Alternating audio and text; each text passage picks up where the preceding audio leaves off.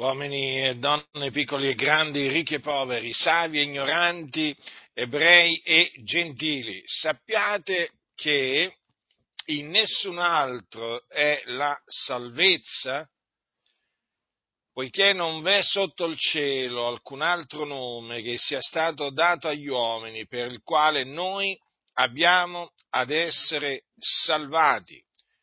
Questo è quello che sta scritto.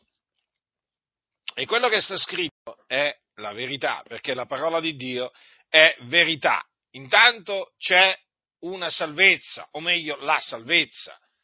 La salvezza da che cosa? Cosa si intende per la salvezza?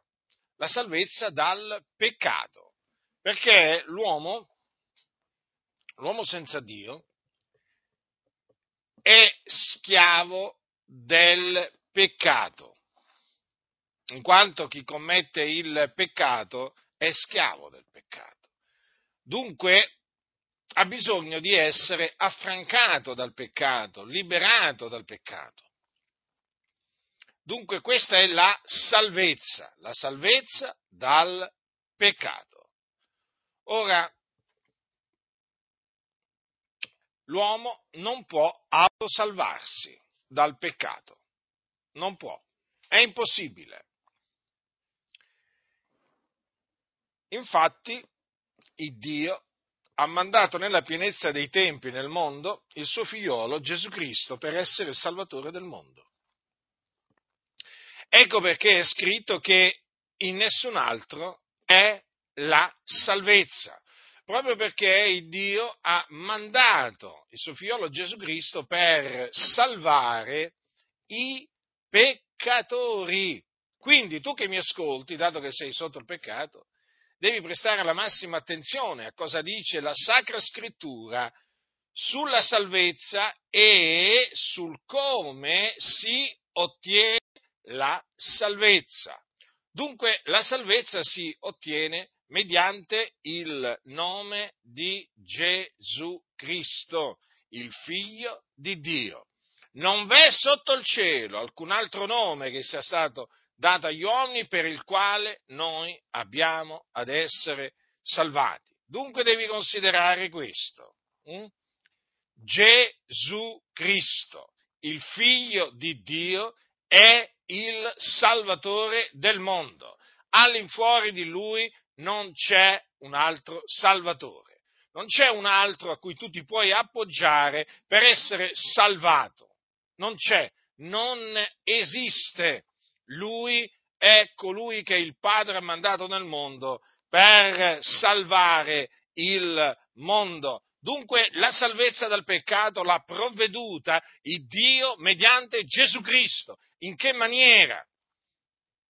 In questa maniera che il Dio appunto aveva già preannunziato secoli prima che si compisse mediante la morte e la resurrezione appunto di Cristo, morte che era stata preannunziata dal profeta eh, Isaia quando aveva detto egli è stato trafitto a motivo delle nostre trasgressioni, fiaccato a motivo delle nostre iniquità e resurrezione che era stata preannunziata da Davide quando aveva detto anche la mia carne riposerà in speranza, poiché tu non lascerai l'anima mia nell'Ades e non permetterai che il tuo santo vegga la corruzione. Queste parole erano state appunto proferite eh, per mezzo dello Spirito Santo e riguardavano il Cristo, cioè l'unto di Dio, che Dio aveva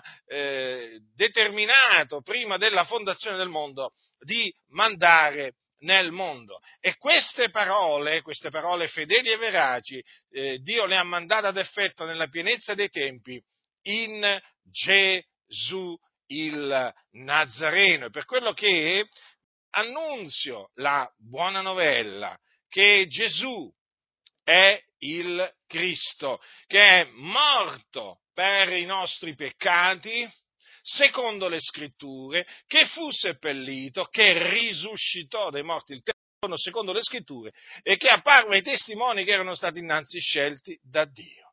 Questo è l'Evangelo, potenza di Dio per la salvezza d'ogni credente, del giudeo prima, poi del greco, poiché in esso la giustizia di Dio è rivelata da fede a fede, secondo che è scritto, ma il giusto vivrà per fede. Ecco dunque in che maniera la salvezza si ottiene mediante il nome di Gesù Cristo, cioè credendo nell'Evangelo che appunto ti ho annunziato da parte di Dio nel nome di Cristo Gesù l'Evangelo. Sì, è potenza di Dio per la salvezza di ogni credente. Ecco perché ti esorto a ravvederti, tu che sei lontano da Dio, che brancoli nel buio e che sei diretto in, perdi- in perdizione. Ti esorto a ravvederti e a credere nell'Evangelo, affinché tu sia salvato dai tuoi peccati, affinché tu ottenga la remissione dei tuoi peccati, sì, perché tu hai accumulato peccando dei debiti davanti a Dio, perché i peccati sono dei debiti. E poi affinché tu sia giustificato, sì, giustificato, reso giusto, affinché tu ottenga la vita eterna, la vita eterna, e scampi così al fuoco dell'inferno, dove sei diretto.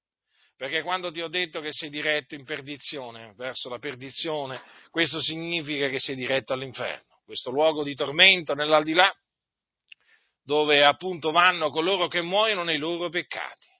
Ma sappi questo appunto che se questa è la via no, che tu stai percorrendo in questo momento, eh, c'è un'altra via, eh, la via della salvezza, nella quale appunto camminano coloro che sono stati salvati. Tu quindi cosa devi fare per essere salvato? Ti devi ravvedere e credere nell'Evangelo e allora sarai salvato e allora ti incamminerai per la via della salvezza che mena nel regno dei cieli, che, che, mena appunto in questo luogo di conforto, di riposo, dove, si, dove entrano appunto eh, nella pace, dove entrano nella pace coloro che muoiono in Cristo e dove si riposano dalle loro fatiche, dove c'è la gloria di Dio.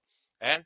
Quindi vedi la differenza tra colui che ha creduto nell'Evangelo e colui che invece non ha creduto nell'Evangelo. D'altronde Gesù lo ha detto, chi non avrà creduto sarà condannato. E allora che farai? Che farai dinanzi al lieto annunzio relativo al regno di Dio?